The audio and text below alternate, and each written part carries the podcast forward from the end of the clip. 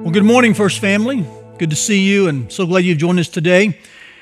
We're in our fourth week in the series For the Common Good 2, and we have arrived at verse 6. Finally, right? We've spent about three weeks uh, doing some background work on the verses preceding the listing of the gifts.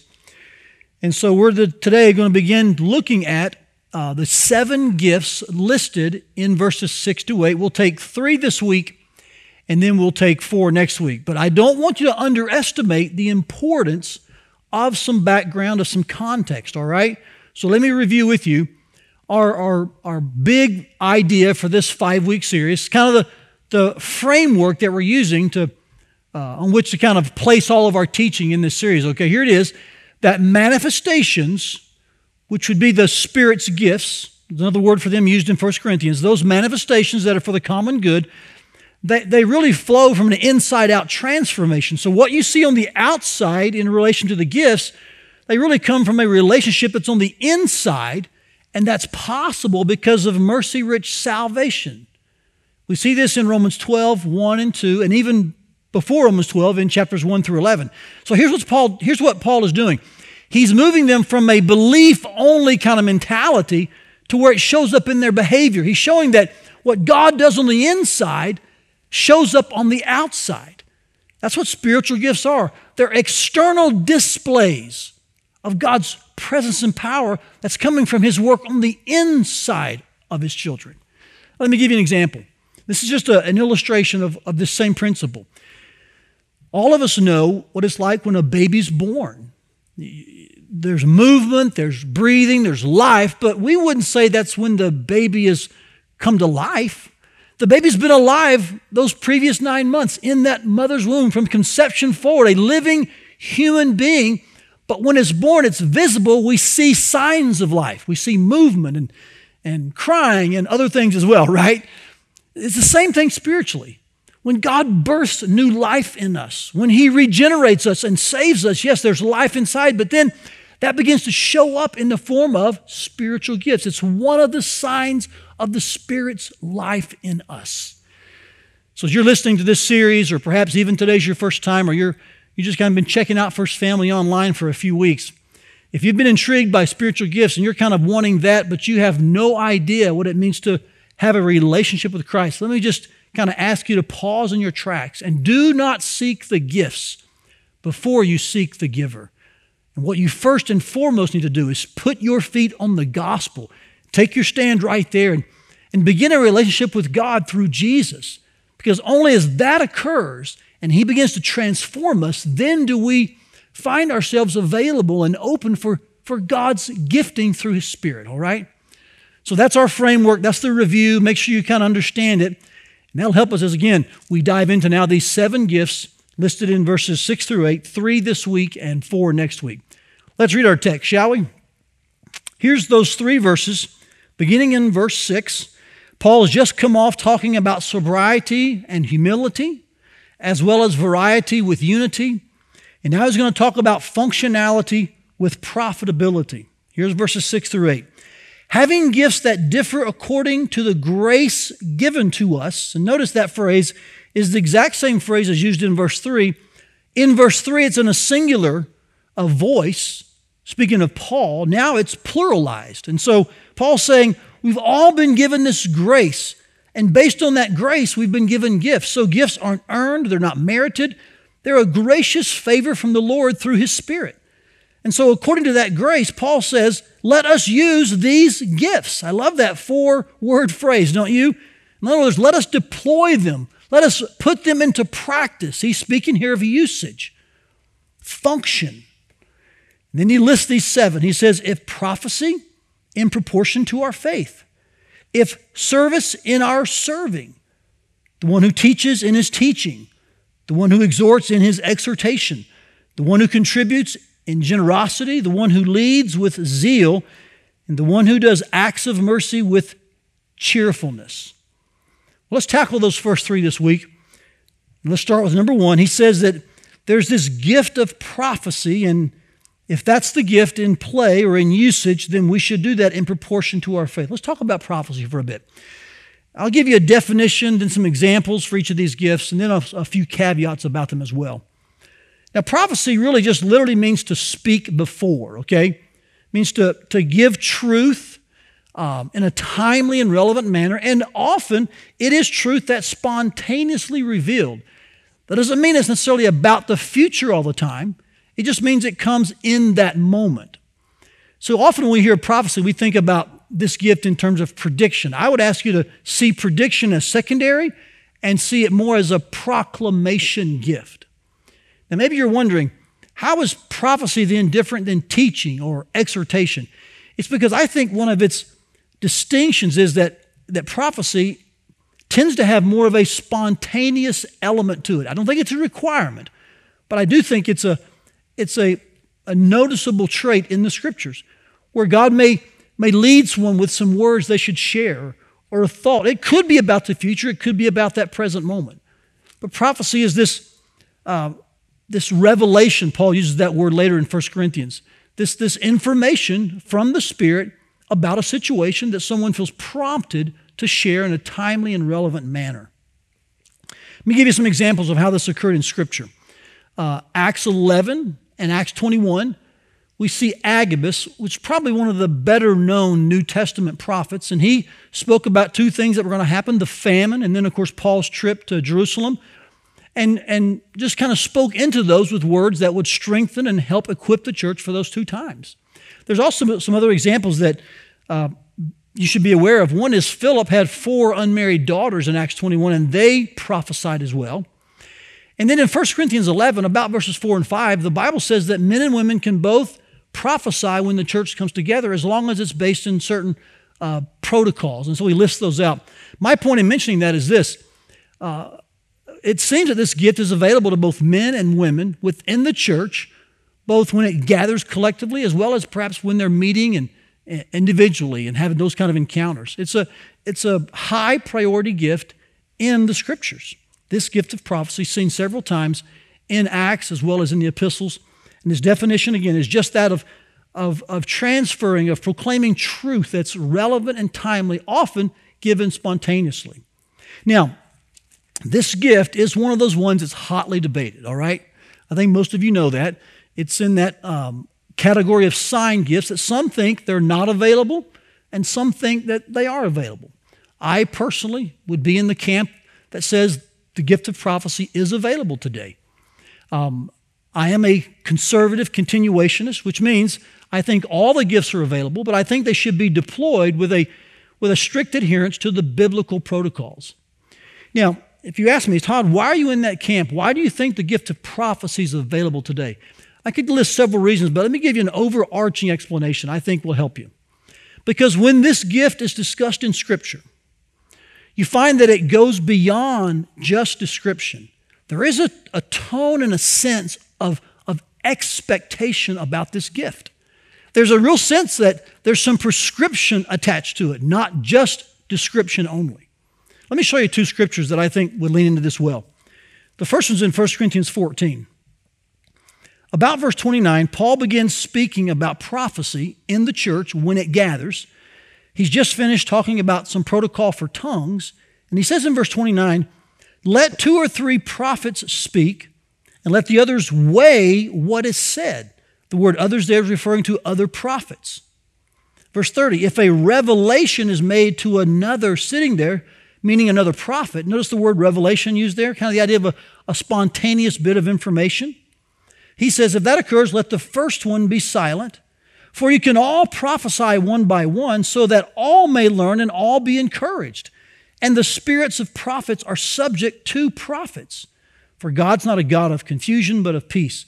When you read this text, you find some, some expectation about how to go about it, what to look for, and, and the kind of protocols to follow. So when I read that, I, I sense that's much more than a description of something that happened in the past. I find Paul's laying some groundwork, like kind of building some runways and some fences for, for the church to know here's how to, to um, operate within this gift when God grants it. Another one is 1 Thessalonians 5. I'll just begin in verse 19, in which Paul writes this in one of the epistles Do not quench the spirit, do not despise prophecies, but test everything. I think everything there would be referring to prophecies. Every prophecy that comes out, test it.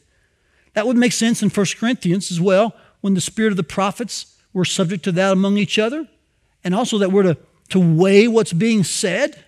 So this is very consistent with Paul's message. Again, the tone of expectation. He says, hold fast to what is good and abstain from every form of evil. And I think these verses really are in the same context of prophecies. Could it be that one of the ways that we quench the Spirit is when we despise prophecies?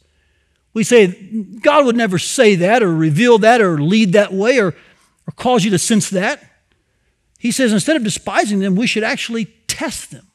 And we should hold fast to that which is good and then abstain from those that are false and wrong. Now, this is a somewhat odd uh, bit of waters to navigate, but I think the Bible gives us good protocol for how to do it. I won't go into all those in this message. I just want you to know I think the gift is available. I think it demands humility. I think it demands a willingness to have what we sense God leading and saying to us to be weighed by others in the church, the church's elders and leaders, those uh, who may be gifted in such a way as well. And so just realize this takes a lot of humility, uh, a lot of sub- submissiveness, but it is an available gift because these scriptures seem to give us a tone of expectation. So if you're wondering, why does Paul go to those lengths to talk about prophecy in those terms? Here's what I think is his point. It's because he doesn't want us to think about prophecy in terms of craziness. I think he wants us to think about it in terms of confidence. This doesn't mean we approach it arrogantly or boastfully, but we, we should. When we sense God leading us, we should be willing to, to verbalize that in a humble, kind of submissive way and attitude. Instead of just dismissing what God could lead in our hearts, be willing to voice it and verbalize it. I think that's precisely the point here. Now, when we voice something like that, when we sense God leading us, when we sense Him giving us information in a spontaneous fashion that would help, strengthen, or encourage or edify someone, you know, um, uh, what should we do then? Well, like I said, we, we, we look to those around us who are in our church leadership's role, ask them to weigh this as well as others with the gift of prophecy. But watch this. I think we use the faith that God has given us in exercising that gift, and we use the faith that God has given us. Now, that seems repeated, right? But watch this. One refers to the faith that God's given you inwardly, the other is referring to the faith that we hold as a body of beliefs. And I believe that's what he's referring to here back in our main text. Look at Romans 12 again. Verse 6, he says, We're to prophesy in proportion to our faith. Do you see that? So there's a definite article there. In the most literal sense, it would say in proportion to the faith. So that could refer to a body of beliefs that we hold. And so, what God leads in someone, how He spontaneously would give them information, maybe about the future, maybe not, maybe at the moment, it should line up with God's Word. Otherwise, it will not be from God. It's not from God if it's not lining up with His Word. But it also could mean that it's the faith of that person, meaning that God gives each person a measure of faith, according to this text. And so, based on that faith, use this gift. I think what he's saying there is this when, when God begins to lead in this way and, and grant this gift to someone, the tendency may be to, to get shy and, and, and fearful. I think here's the, the point is use the faith that God's given you to, to boldly, humbly share, verbalize what God's been saying to you. So that's the gift of prophecy. There's much to be said about it. We could probably spend several weeks just on this gift. But that gives you somewhat of an overview about this gift mentioned here in Romans 12 6. Gift number two is the gift of uh, service. He says in verse 7 if service, then use this gift in our serving. The word there is the literal word for deacon, it's diakonos. And so this word here in this text refers to to someone who's just ministering or they're serving. Now, let me explain something to you. This is also a, a, a, gift listed in 1 Corinthians 12, but I think there they use the word helps. The word helps comes from the Greek word to stand in for someone. So here's why I put them together. I think the, word, the gift of service, the gift of helps, are maybe a larger category for a lot of gifts, but they refer to someone who has practical, logistical, gifted abilities in which they free up other people They support the needs of others, meet the needs of others, and so they accomplish very practical and necessary tasks. This is their divine enablement. I think that's what this is referring to. People who minister and they kind of stand in for others. In fact, you'll notice that in 1 Corinthians 12, the word service there, it's the word administration in some translations, but it's the same word as used here. And that's the same word Peter uses in chapter 4. So it may very well be a larger umbrella for many gifts. Not sure about that. Uh, I might can see it that way personally. Just be aware. This word service here, the word helps in uh, 1 Corinthians 12, I think are the same gift. I tell you that because we've made available for you a listing of all the spiritual gifts and their definitions. And on there, you're going to find that service and helps are, are put together. So when you're reading through there, don't think we missed one. We just put these gifts together because we sense that they really do belong together. Service is that gift of someone who's standing in for someone else and accomplishing practical, necessary tasks that frees them up and gives them a lot of support. Here's a couple of examples in the scriptures of this gift in operation. I'll go to the most obvious one. That's the seven men in Acts chapter 6. They're known as deacons, but you realize they stood in for the apostles. There were some logistical issues with feeding the widows. The church was facing some possible disunity. But if the apostles were to deal with it, they'd be pulled away from the ministry of the word and prayer. So what'd they do? They found seven godly men. And they said, Will you oversee this for us? And so they stood in for the apostles and they served and met needs. They handled logistical, practical things that enabled the apostles to stay focused on the ministry of the word and prayer. The same word's used of Phoebe in Romans 16 as well, where it says she's a servant of the church. And so we find this as an interesting spiritual gift. It's one in which someone just uh, comes to the aid of another and serves them and meets needs and frees them up in practical ways. That's the gift of service. The third gift mentioned here is the gift of teaching. It says in verse 7 that if you have the gift of teaching, then use that in your teaching which makes sense, right? The word teaching here just means to instruct. Uh, it means to clearly bring forth understanding from someone. And someone with this gift is going to have the ability to, to, to, to mobilize individuals, groups. They're going to have this uh, unique ability to explain things accurately. Uh, it's the kind of person that when you hear them, you're like, oh, now I get that. Or that makes sense. Kind of the light bulb moment occurs when they're working with you and talking with you. This is the gift of teaching. In fact, let me just share this with you that the word teaching here in this text is the word didasko. It means simply to lay things out in a, in a strict, kind of bullet like fashion, very uh, uh, factual and clear. Uh, in fact, in the first century, the church had a book of very factual aspects of their doctrine, not only what they believed, but how they were to behave in light of that. It was called the Didache. It was a book you could go to, and it would just kind of give you the bullet list items of here's how we behave and here's how, what we believe comes from the same word, teaching. So this person with this gift is that person that just can lay things out for you, kind of clear the path, and you just kind of know this is what I should do now, this is what I should believe. Here's an example of that. It's in Acts chapter 18 with Aquila and Priscilla. In fact, they taught Apollos the way of Christ, the way of God more accurately, verse 26 says. Now, don't think that Apollos was some new believer and just needed someone to kind of, you know, disciple him. I'm sure that happened in his life, but at this point, the Bible says he was a competent man. He was eloquent. He was a good preacher. He was a solid man who was, who was uh, used by God in his service. And yet, he had a, there were some, some points in which he could have uh, furthered his understanding. So Aquila and Priscilla brought him into their home and they, they taught him the way of God more accurately. And so when he left their company, here's this man of God, this eloquent preacher, leaving their company, and he's even a more powerful preacher for that generation. So it's, it's a beautiful usage of the, of the gift of teaching right there in Acts 18.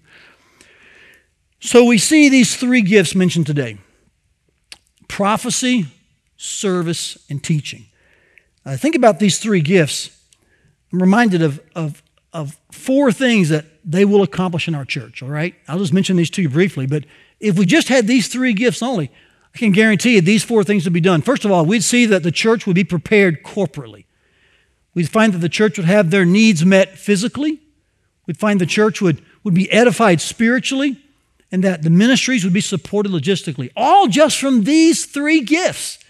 And don't forget, church, this is the end game of gifts.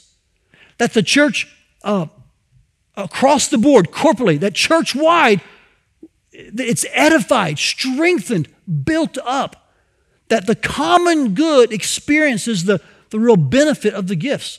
Here's three verses to prove that to you 1 Corinthians 14 26. Let all things be done for building up. This is in the same passage on spiritual gifts. And the end game is building up of the church. 1 Peter 4:10 says this, as each has received a gift, use it to serve one another. So the focus is outward. It's for the common good. And then of course our, our verse from last year, 1 Corinthians 12, 7, this key verse we looked at, that to each is given the manifestation of the Spirit for the common good. I'd remind you that that phrase for the common good, specifically the word common good, it's the word from which we get our word symphony. Here's what Paul is saying. Here's what the Holy Spirit's inspiring Paul to communicate to us that when the gifts are in operation, gifts such as prophecy, service, teaching, when they're operating, man, that's the instruments that's playing in God's orchestra. The Holy Spirit's the wind behind that.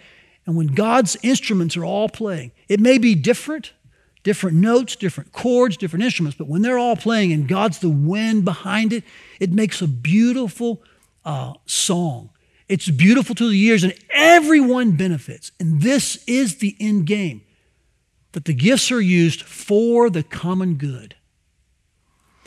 Now, maybe you're wondering, what does that look like, Todd, in the 21st century?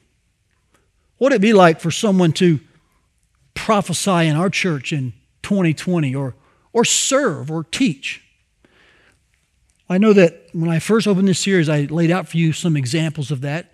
Travis last week did the very same thing with some specific ways. Let me just share with you some things that, that I know have occurred in the last several months that would indicate God is unleashing people uh, through His Spirit's power to use gifts. I think about um, the email I received from Deb Russell. She just emailed me one day, and this is towards the beginning of the pandemic, actually. She said, Todd, just something the Lord's kind of led me and nudged me on. She goes, Since we're all online now, what if we had some yard signs that we could just distribute to our community and ask our members to take and they could put in their yard? And she goes, No pressure, just a thought, yes or no, it doesn't matter to me. Just wanted to kind of nudge you with it. Uh, just she just kind of shared that with me. So we made some and produced them, got 50 of them. They were gone in a few hours. You kind of emailed the church and said, hey, if you want to sign, let us know. So all that went out. But here's why I think that may have been uh, a timely, relevant piece of spontaneous information to our church because I have had at least two conversations in stores in our community the last probably three weeks in which someone has said to me, Hey, I saw your sign. I started tuning in and I plan to probably be there when you guys open back up. So I would share with them the date we're going to open. They'd say, well, maybe that's too soon for me. I'll see. I'll keep watching online. And we were talking, and, and, and one of them said, well, I don't think I ever would have gone to church uh, in the big crowd. But when I watched online and when I heard, when I saw, and knowing that you're coming back with more services, this person said, I, I think I'm going to grab a friend and we'll show up. Could it be that, that God nudged Deb Russell with just some spontaneous information designed to comfort and edify the church and increase the impact of the gospel. And so she shared that. We took action on it. And look how that spiritual gift has been for the common good. I think about folks who are serving around here. Uh, Greg and Sherry Davidson, man, they're just beautiful with this gift. In fact, just about two weeks ago, we had a need come up with someone that has uh, got the coronavirus. And they're kind of quarantined right now in a hotel room in West Des Moines.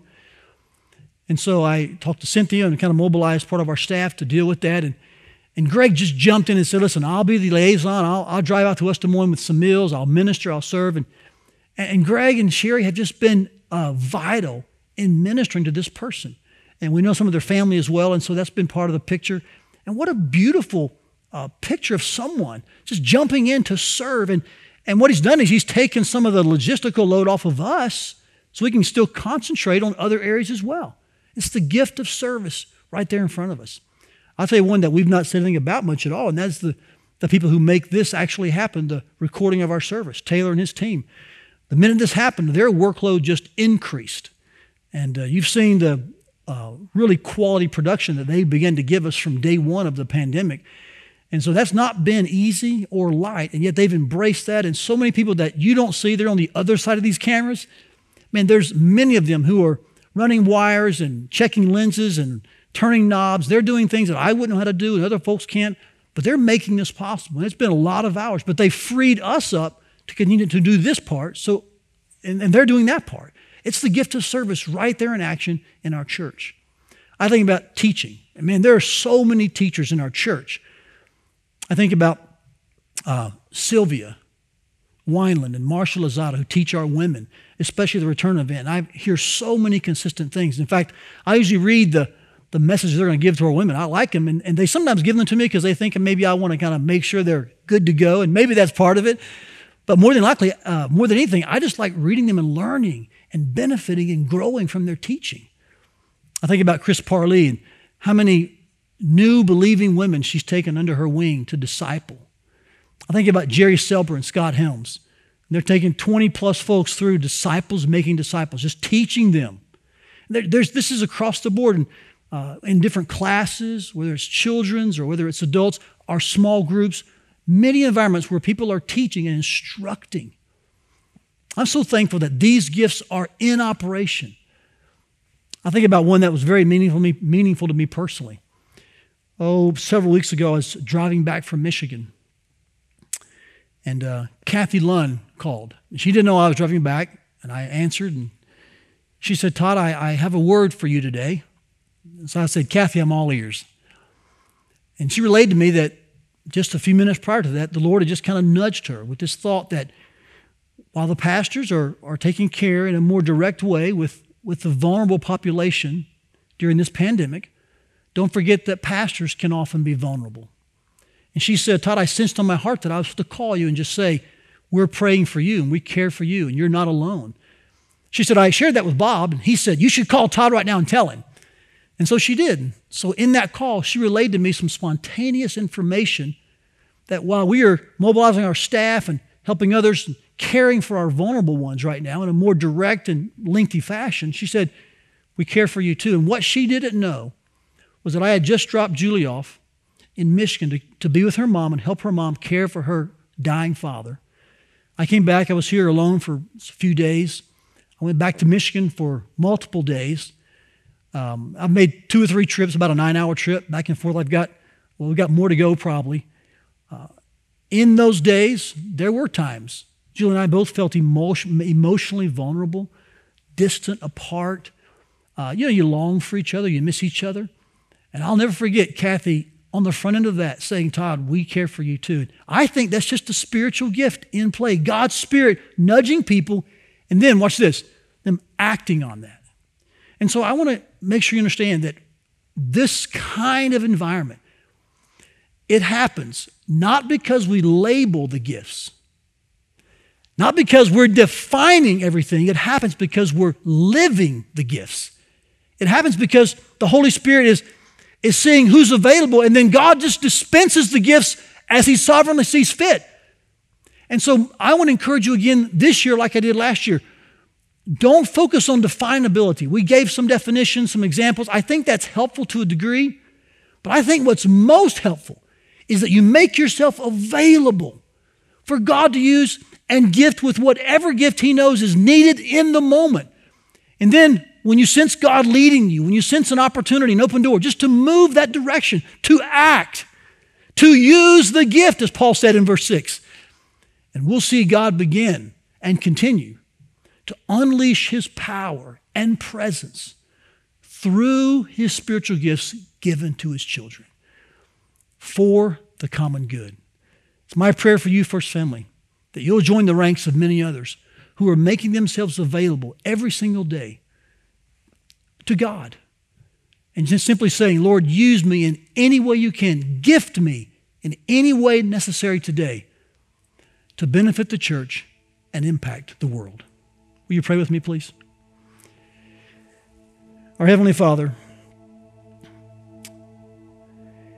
we are amazed that such a system exists like this. One that often goes beyond our understanding, and I admit that freely. So much of this is outside the realm of, of knowing how to make something happen. It's out of our control because it is supernatural. These enablements, these endowments are, are from you, they're through your spirit. So, God, would you make us a people more and more available to the gifts of your Spirit, to these common good manifestations? Lord, I, I do want to learn about them. I, I want to learn how they look, uh, how they work, what they look like. But more than anything, I pray that myself and our people would just open our hearts every day and say, God, we are available to be used by you and empowered by your Spirit for the good of your church. In Jesus' name we pray. Amen. We hope you enjoyed today's message. For more messages, visit firstfamily.church forward slash sermons or subscribe to our podcast feed. Thanks for listening.